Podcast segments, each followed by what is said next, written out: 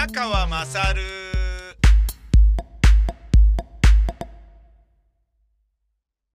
お前の母ちゃん宮川まさるです。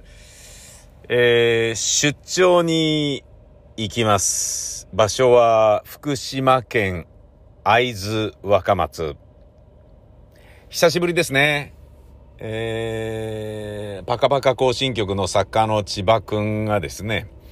えー、うちの会社で作っている番組の、あの、制作スタッフに、作家に入ってくださってるんですけれど、えー、これちょうど時を同じくして、パカパカ終わって、1年も経たないうちに立ち上がった番組だったんですよね、確かね。あ、違うか。あれ、パカパカやってる時からもうやってたんだっけなあ、そんなような気もするなあ、違うか。パカパカ終わってからか。終わってからだな。うん。で、えー、まあ、これ偶然なんですけどね。別にあのー、パカパカ行進曲の作家さんと一緒にどうしてもお仕事がやりたくてみたいなことではなかったんですよね。あのー、えー、偶然福島県の放送局で仕事をするにあたり、ね、福島に住んでるわけでもないから、じゃどうやったら福島県民にね、受け入れられる放送を作ることができるだろうかって考えたときに、これちょっと福島スタッフがね、必要だなと思って、で、ちょっと単発でね、あの、頻繁にロケに行くことはできないんだけれど、ちょっと手伝ってくんない？っつったら、あ、いいっすよ、いいっすよ、つって、やってもらって。まあね、これ、まあ断りづらいよな。パカパカでね、十何年一緒に仕事してた、ね、パーソナリティが、ね、社長の制作会社が作る番組頼まれて、ああ、ちょっと、その予算じゃできませんね、とかって言いづらいよね。言いづらいよな。うーん。まあでもね、本当に嫌だったらやめていいんだよとかっていうようなことまでわざわざ言うのもね、なんか違うしね。で、個人的にはね、その、一緒にね、もう、なんだろうな、青春をかけてね、楽しみ、遊び、ねえ、えー、血と涙の努力を持って、成功させた、ね、番組を一緒に作った、ね、仲間と繋がり続けていたいというのもあるのでね、僕の中にはね。うん、なので、あの、お願いできたんですけれど、ただ、これにはちょっといろいろな、あの考えなければならないことと考えなくてもいいんだよっていうことがいろいろあっての話なんですよね。これはね、放送ではどこでも言えない話ですけれど、当たり前ですけど、東京人として3.11というものは、えー、すごいショックだったんですよね。で、とりわけ、東京の電気、東京人が使ってる電気は福島で作られていたっていう。で、そのね、福島の原発がメルトダウンした後。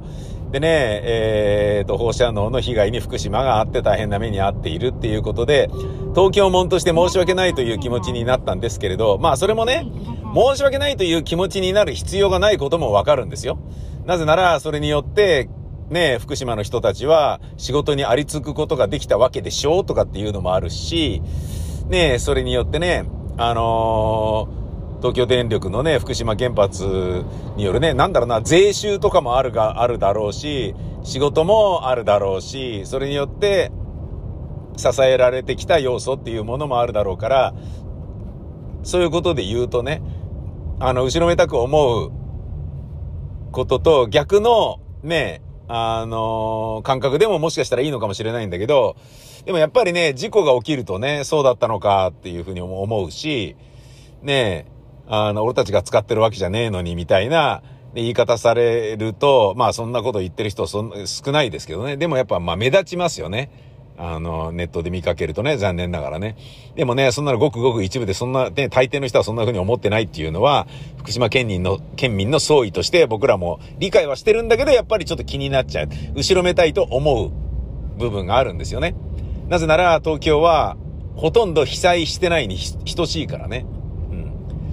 で、まあ、あの、東京もんだから後ろめたさがあるとか、いうこととは関係なしに、一般的な人道的なレベルで、えー、東北に何かをしたいという気持ちがあって、で、うちの会社でスポンサーさんが、えー、番組ね、えー、ラジオ番組を、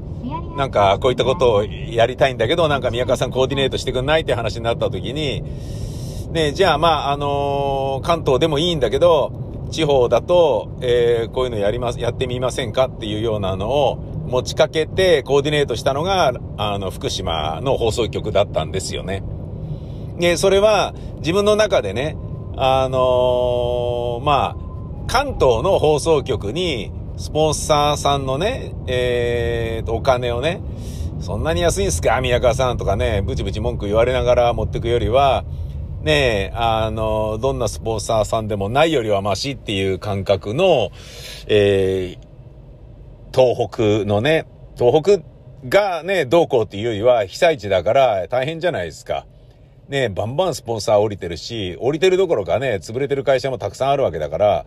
そうやって考えるとね、放送局も火の車ですから、あの、そういう点ではね、経済的な支援になるのではなかろうかと。えー、ボランティアでもなく、寄付をするでもなく、実際にビジネスとして、ビジネスパートナーとしてお互いやってみませんかっていうことを考えたんですよね。したらまあ、そのクライアントもそれに乗っていただいて、それで行きましょうってことになったんだけど、で、そこに至るんですけど、でも実はその放送局は、えー、僕がですね、えー、関東でも放送されている番組をやっていた時に、えー、僕が、あの、パーソナリティの番組で喋っていた内容が、えー、なんかね、あのー、放射能と原発に関して言っていたことが気に食わなかったみたいで、ネット終わらされちゃった放送局なんですよね。で、そんなところにね、その、なんだろうな、手を差し伸べる必要ねえだろっていう感覚はものすごいあって、で、それに関しても僕はすごい悩んだり考えたりしたんですよね。だって個人的に言えばね、それで一個仕事が減ったわけですから、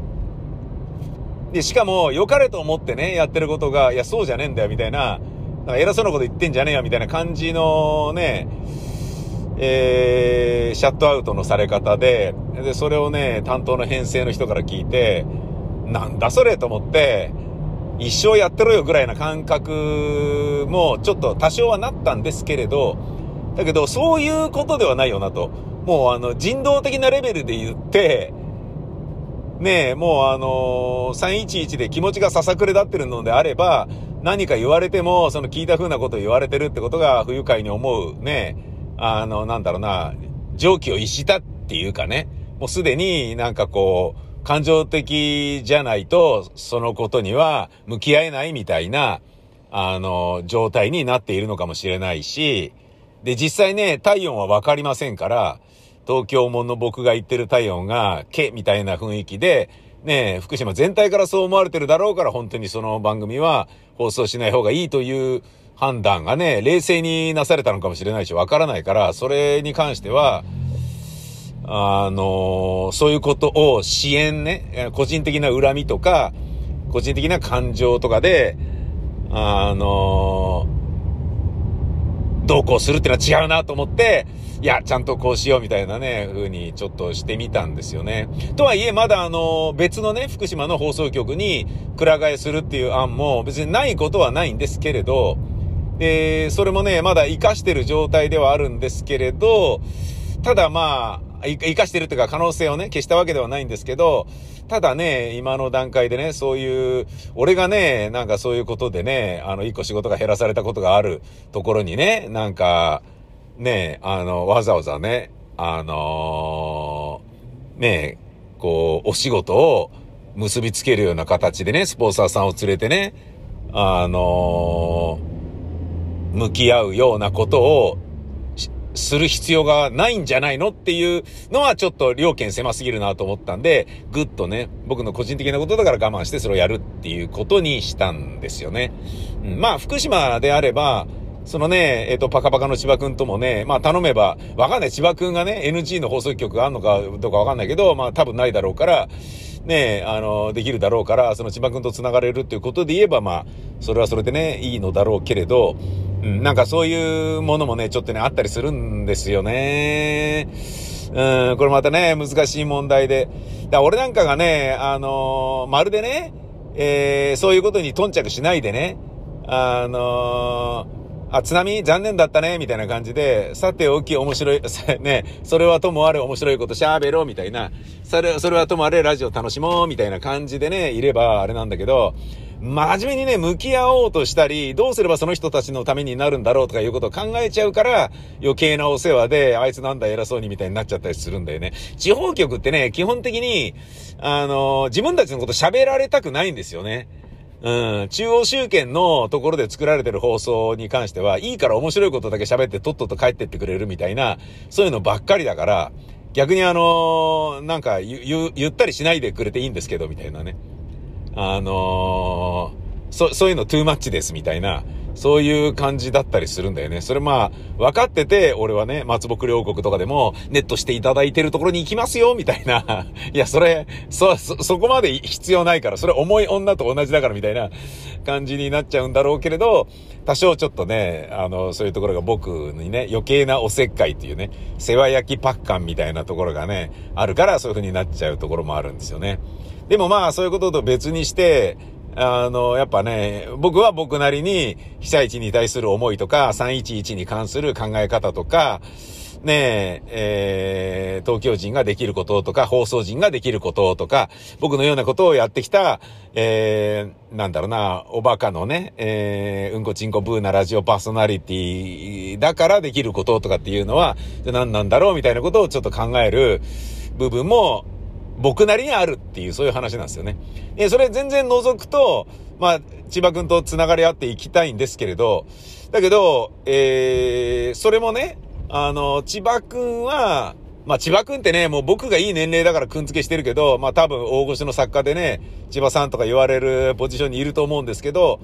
えー、僕との関係は千葉くんになっちゃうんだけどね。その、千葉くんの場合は、だってね、僕が38ぐらい、だ、そうか、20年前か。えー、38の時にパカパカ更新曲始まりましたから、そこからね、十何年やってたわけでしょそれはそれは長いお付き合いですよ。で、そのね、千葉くんと、えー、一緒に仕事がしたいっていうわけではないんですよね。あの、福島で、ってことは、じゃあ千葉くんいるじゃん、みたいなことなんですよね。っていうことはもうね、何しろ声を大にして言いたい。なぜかというと、ね、千葉くんのみならず、奥山くんとかね、メガさん、メガくんとかね、瀬能さんとか、作家さんっていうのはね、他にもいましたし、ディレクターもね、何人も歴代変わってって、AD も何人も変わって、その方々みんなにお世話になってっていう感じなので、で、その中から自分がね、千葉くんが一番ね、あのー番組が終わった後でも仕事したいなと思った人っていうわけではないんですよね。もうこの辺はね、本当にあの、声を大にして言いたい。あの、近々ね、千葉くん声が登場しますから、もう声を大にして言いますけど、そうなんですよね。っていうかね、もうあのー、あったんですよ、そういうことが。えー、っと、その、パカパカ更新曲というラジオ番組が終わることになって、で、新しい番組が始まることになって、で、その新しい番組始めるにあたり、えー、制作部長だった人が、えー、パカパカ更新曲のプロデューサーだった人で、やっぱパカパカ更新曲を愛してくださってたんでしょうね。で、時間帯ちょっと変わるけれど、土曜日の夜7時ぐらいだったかな、6時ぐらいだったかな、なんか、1時間か2時間かの生放送の新しい番組だったんですけど、えー、それをね、やるにあたり、作るにあたりね、さあ、じゃあどんなことやるべかな、つって、まあ考えますよね、僕は。僕はっていうか、僕はそういうポジションなので、ポジションっていうか、うん、スタッフに考えてもらって、それをね、えー、これやって、はい、みたいな、そういう、なんだろうな、お人形さんパーソナリティではないので、まあそれはね、それでまた扱いづらいとかいうようなこともあるし、だからね、まあお別れすることにもなったんでしょうけれど、あの、それをね、作るにあたり、えっ、ー、と、ちょっと、ね、あの、一部でパカパカっぽい要素を残しませんかみたいなことをね、言われたんですよね。番組立ち上げる前にね。はみたいな感じで。で、それね、必須なのみたいな感じなんだけど、そうじゃなくて、個人的にそうだったらいいなっていうようなトーンで言われたんですよね。で、まあ一応一通り話を聞いてみると、とはいえね、あの、パカパカと同じことはできないだろうし、あのー、まあスタッフもね、全員同じように引き継ぐこともできないだろうから、なんだっけな、なんて言われたんだっけな、な2時間か、2時間の生放送が決まってたんだけど、その1時間の半分ね、頭の1時間だけでもパカパカと、ほぼほぼ同じようなことをやりませんかみたいな感じのことを提案されたんだよね。で、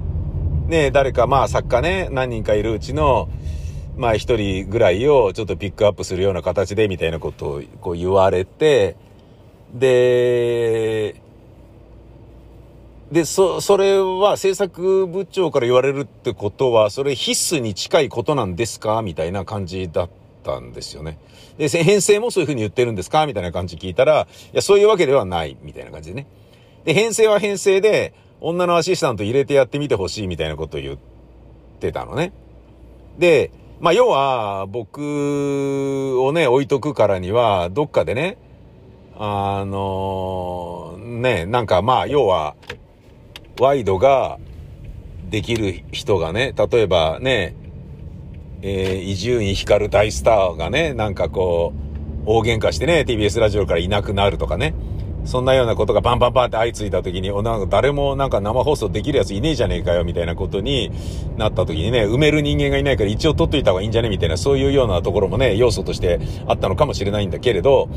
その、ね、あの、ことで言うと、やっぱ、ね、使い勝手で言うとね、女のアシスタントを入れたところを見てみたいとかっていうことが多分あったんでしょうね。で、それまあ僕はあの、どっちも、えー、っと、逆らったんですけど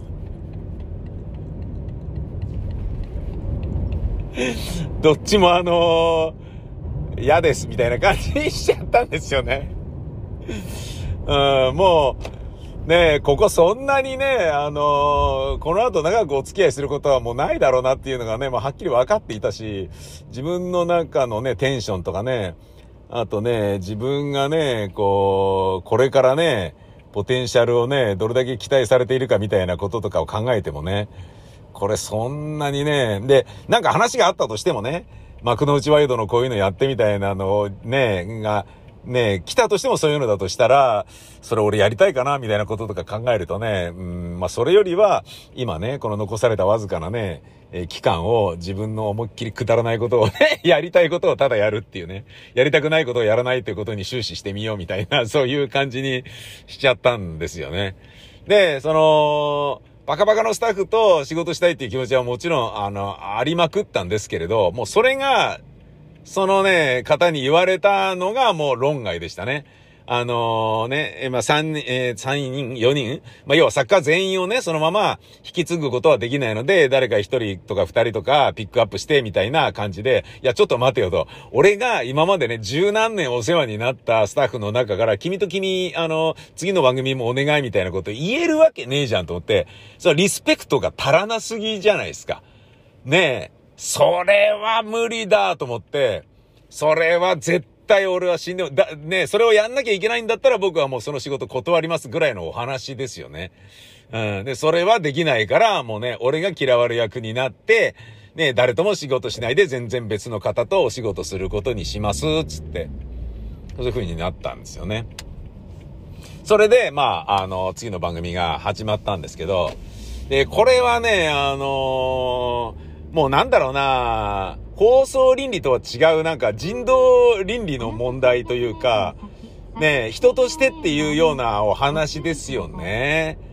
うん。俺はそういう風に考えるんですよね。でもそれできちゃう人いるんだよね。すっげえなと思うんだけど、あの、大沢優里さんがね、大沢優里の悠々ワイドをやられていた時に、えー、アシスタントがね、日替わりで、各曜日でいたじゃないですか。月火水木金でしたっけ？いろんな方がやられてましたよね。で、土曜日に、えー、引っ越すっていうことになって、んで、そこで、佐古道夫さんを選んで、佐古道夫さんとやるっていうことになったんですよね。で、それはやっぱね、さすがにスタッフもそれはやめましょうよ、つって言ったみたいなんだけど、そうなっちゃったらしいんだよね。で、それはね、今まで一緒にやってきた、ね、5曜日のうちの1人のアシスタントをピックアップするってことは、残りの4人のアシスタントは、がっかりなんていうレベルじゃないじゃないですか。なんだよ、それ、みたいな。何それみたいなね、感じでしょそれはね、ちょっと敬愛を欠いているような気がすんだけど、でもそれね、できちゃう人はできちゃうんだよな。すごいなと思ったんですよね。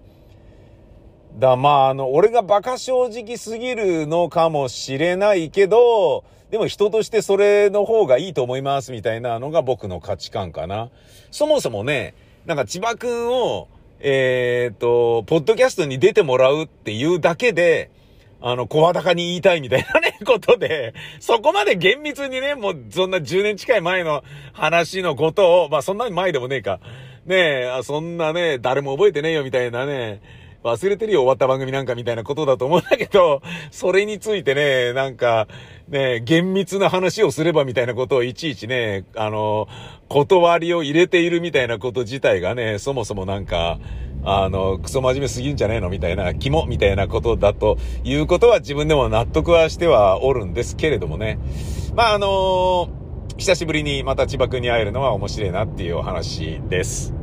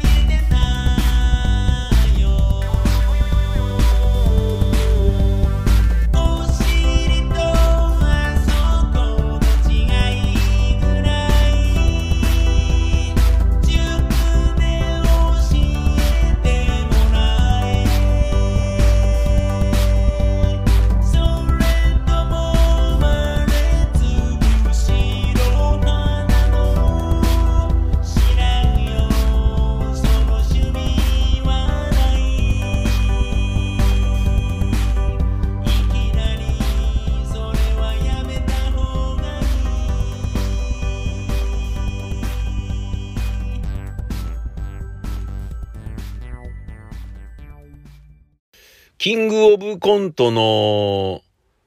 空気階段の決勝戦のネタですか？演目、えー、メガトンパンチマンカフェ。めちゃめちゃ面白かったなあのー、キャラクターがしっかり作られてるものは演劇やってる人間から見ても、もう、拍手喝采ですよね。うん。まあもちろんあの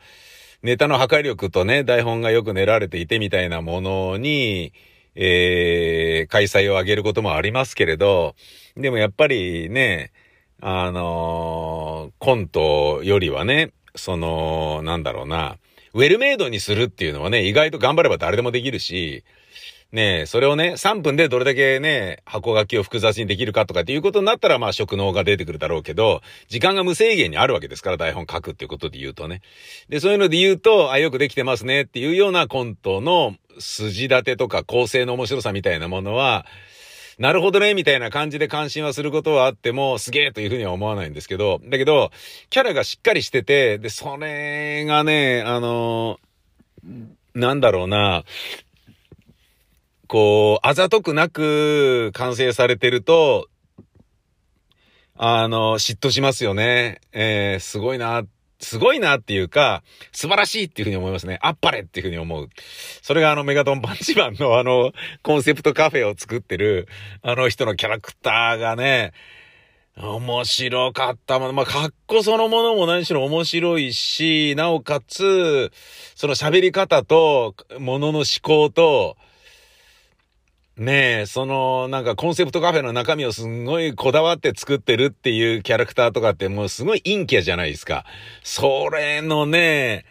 なんだろうな、キモくならないレベルで、なおかつ爆笑できるっていうね、テレビのゴールデンタイムに放送しても大丈夫なレベルで成立させるっていうのはもう神業に近いレベルだと思うんですよね。難しいと思うんですよ。それで言えばね、まあ一回戦のザ・マミーの、あのね、危ない人っていうのも非常にコミカルでね、あの、まあ愛嬌のあるね、えー、方がね、やられているから、完全に笑えるっていうね。で、それが本当のね、おっさんで、ああいう若者とかね、若者って言ってまあ30代なのかもしんないけど、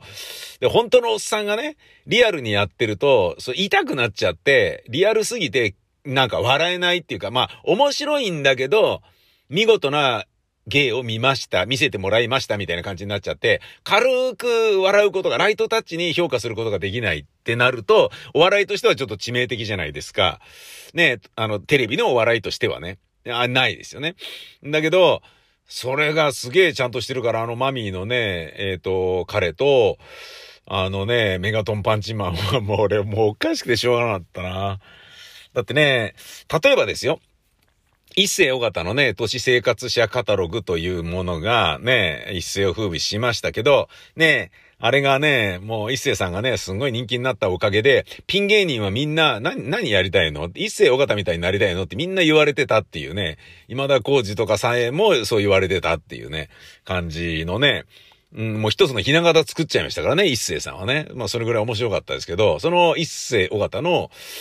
えー、あの、うぞっていうバーテンダーっていうね、有名な演目があるじゃないですか。一人でずっと喋って、いや、でも、あ、やべ。銀行行ってねえや、とか。金下ろさなきゃ。銀行行ってねえや、やべ。やべ。うぞ、うぞ、おんぞ、おんぞ、おんぞ。うぞ、うぞ、おんぞ、おんぞ。とかって言って言ってて、それがもう面白くてしょうがないんだよね。で、コントとはまた違うんだよね、やっぱりね。舞台でやってるから、ゆっくりした間とかでも持つことができて、で、なおかつ、あの、相手のセリフを絶対に復唱しないんですよね。それを分かりやすくする一人コントとかだと、なんでお前にね、なんでお前に5000円貸してとか言われなきゃいけないんだよとかっていうようなことを言うことによって5000円貸してって言ったのかっていう説明をするじゃないですか。演芸の場合はね。そうじゃなくて、嘘。え、今2000しかないけどダメ？とか、なんかそういう風に、ん？な、なんつったんだろうな？多分2000以上のお金を貸してって言ったんだなっていう、完全に想像させるんだけど、それをはっきりと分からせないようにしながら進めていくような手法っていうのは、あのね、森田雄三さんをはじめ、ね、森田雄三さんが一人で演出して、たった一人の出演者としての一世尾形を使ってやってたあの都市生活カタログ、ね、んがもうね、あの最初で最後だった。と思うんですよね。で、そのバーテンダーの、ま、あの、とかね、あと、キエだとかそういうネタありましたけど、ネタっていうか演目ありましたけど、その一世さんみたいな、ね、芸達者な人がやったとしても、やっぱり笑いづらいもんね。あの、キングオブコントとかゴールデンの時間帯の見る演目として見たら。うん。だからもうなんかね、あの、あんまり見られないんだろうなっていうものを見たような感じですよね。あんなね、その、なんだろうな、コンプラとかね、そういうのを考えたら、いや、これはちょっと、とかっていう風になりがちなんだけど、だって面白いぐらいいいじゃんって。しかも面白いだけじゃなくて、ね、そのキャラとして、その下品、まあ、下、下品は下品なんだけど、あの、もぐらさんとかね。だけど、その下品だけど笑えるじゃんってね、こんだけ丸っこいんだから面白いじゃんとかね。キモいんだけど、でもちゃんとして演者であることはわかるから笑えるじゃんっていうようなのがあるっていうのがすごいなというようなことを思ったんですよね。あのー、なんかね、えっ、ー、と、テレビとかって、ひな形で、こうやったら受ける、こうやったら数字取れるってもう決まってるでしょ？っていう話を前にしましたけど、ねえ、えっ、ー、と、映画とかでもね、あの、お客さん入んなきゃしょうがないってことで言うと、あの、ヤクザ映画とかってもうあんまりできないんじゃないかと思うんですよね。たけしさんみたいに作るぞみたいなことが許されるようなポジションの監督じゃないとやりづらいと思うんですよね。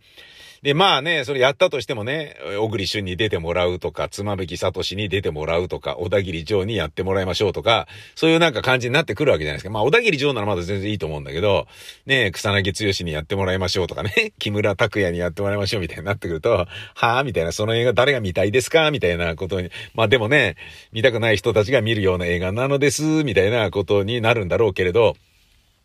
ヤクザ映画とかね、あとトラック野郎とか、ねえああいう青大将とか、ああいうのが出てくる、なんかね、なんだろうな、仁義なき戦いとかね、ああいう映画ってのは今はもうね、作れねえだろうなと思ってたんですよね。反り込み入ってる人が、志賀勝とかが上、梅宮達夫とかと一緒に出てくるような映画だよ。ねえ。口ひげ生やしてね、それこそザ・マミーのね、彼をもっとリアルに怖くしたような、本当のヤクザよりも怖そうな役者さんがいっぱいいますからね、東映ヤクザ映画にはね。そんな映画作れないと思うんですよね。で、で、もう作れねえだろうなって思ってたのに、あのキングオブコントでは、え、コントでここまでできるんだって、テレビでここまでできるんだ、ゴールデンでこれ流せるんだって、すげえって、しかもみんなが受け入れてる、すげえっていうね、本当にあのー、奇跡的なものをなんか見たような気がして、うーん、や、なんかね、ちょっと、テレビの可能性もね、まだ捨てたものではないのではなかろうかというようなことをちょっとね、思ったりしましたね。だけどあれは、そうそう毎年見られるものではないよね、多分ね。うん、出てきたとしても、いや、芸人さんでも、ちょっと、あの、なんていうの？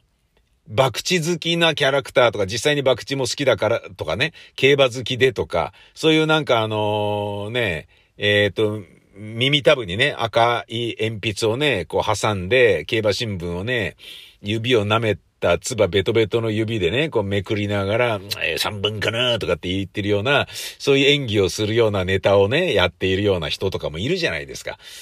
だけど、ね、そういう人たちもね、たくさんいるんだけど、でも、残れないのはやっぱり、ね、その違いがあるんだと思うんですよね。笑え、なんかね、いまいち笑いきれないとか、なんか花がないとか、コミカルさが足りないとか、そういうようなことだと思うので、それをね、思うとね、うん、まあ、たくさんはいるんだろうけど、ゴールデンの決勝でこれを見ることになるっていうのは、そうそうない話なんじゃないかとか、いうようなことをね、思いましたね。あの SM のね、あれとかもね、すごかったもんな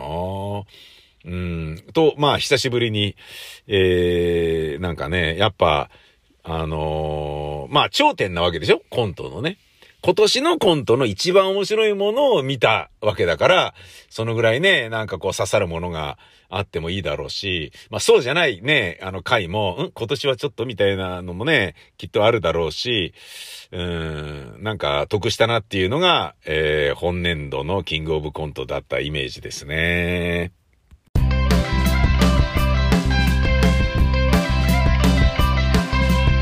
下着の中に手を突っ込んでさわさわしてみる。もじゃもじゃしてるね。そうさむれむれのちょんちょんちょん。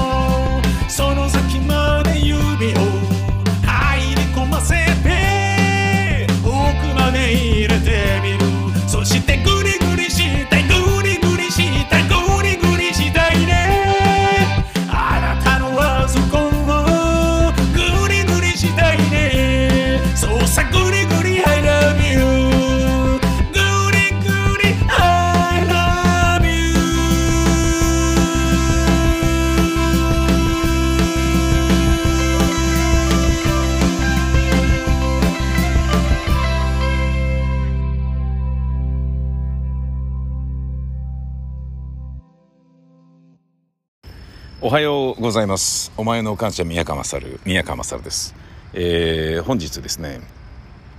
えー、会津若松に出張なのですが、えー夕方まで仕事がありますので、うん、まずは通常スタートなんですね。で、えー旅の空でね、寝つけなくて、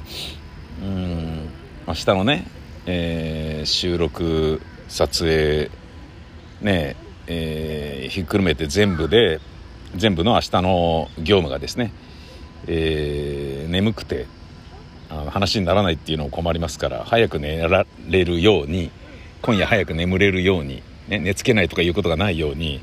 朝走っといた方がいいんじゃねえかっていうことで、えーいつも通り練馬区の大泉中央公園に来ております。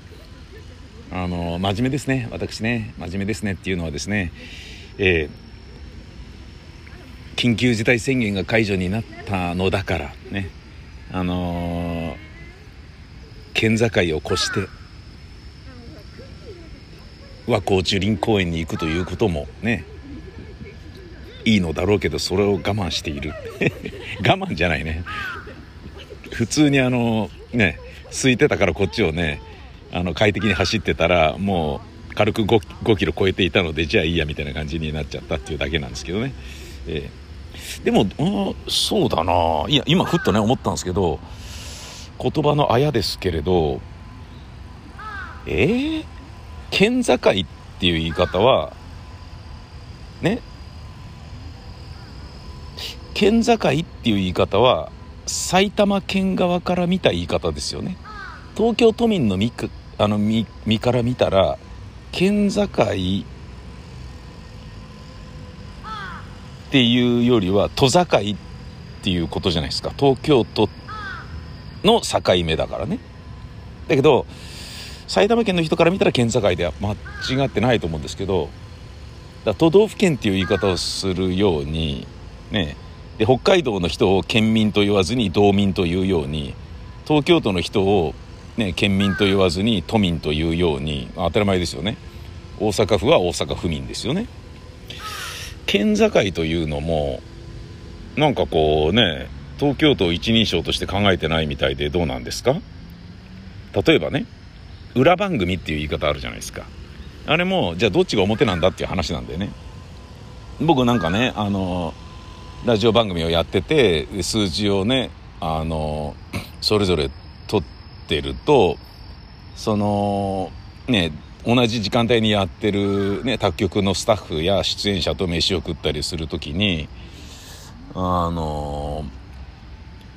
なんかまあね裏がねそれだけ強いともうこっちは大変ですよみたいな感じのことを言う言っていただいてねまあベンチャラですよね。な中にあでもあ違うかこっちが裏かみたいなことをなんか気遣って言ってくださったりするんですよね。あそうか。えこっちが裏か。ごめんなさい。みたいなことを言われたりとかしてあそういうことかってね。裏番組っていうのは自分たちを一人称として見たら自分たちが表でそれ以外が裏番組になるじゃないですか。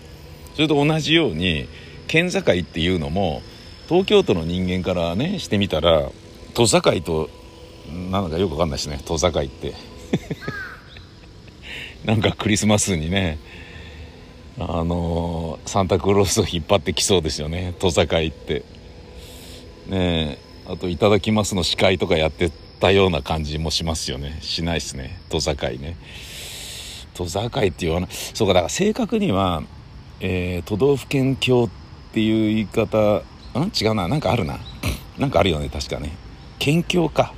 県境って書くけど県境って言うんだよね。確かね。で県境が都道府県の境のことを意味するんだよねきっとね。うん。きっとそうだ。すいませんでした。何何言ってんの？朝からこの人。頭おかしいんじゃね？えー、というわけで今日はまずは、えー、ね合図に無事着くことを祈りつつ一日のスタートです。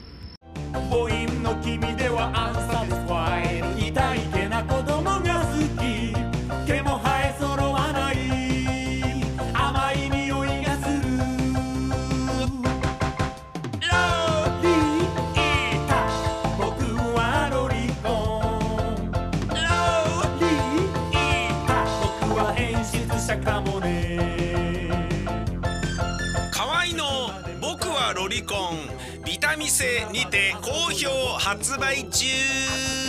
ビタミセの URL は v-mise.com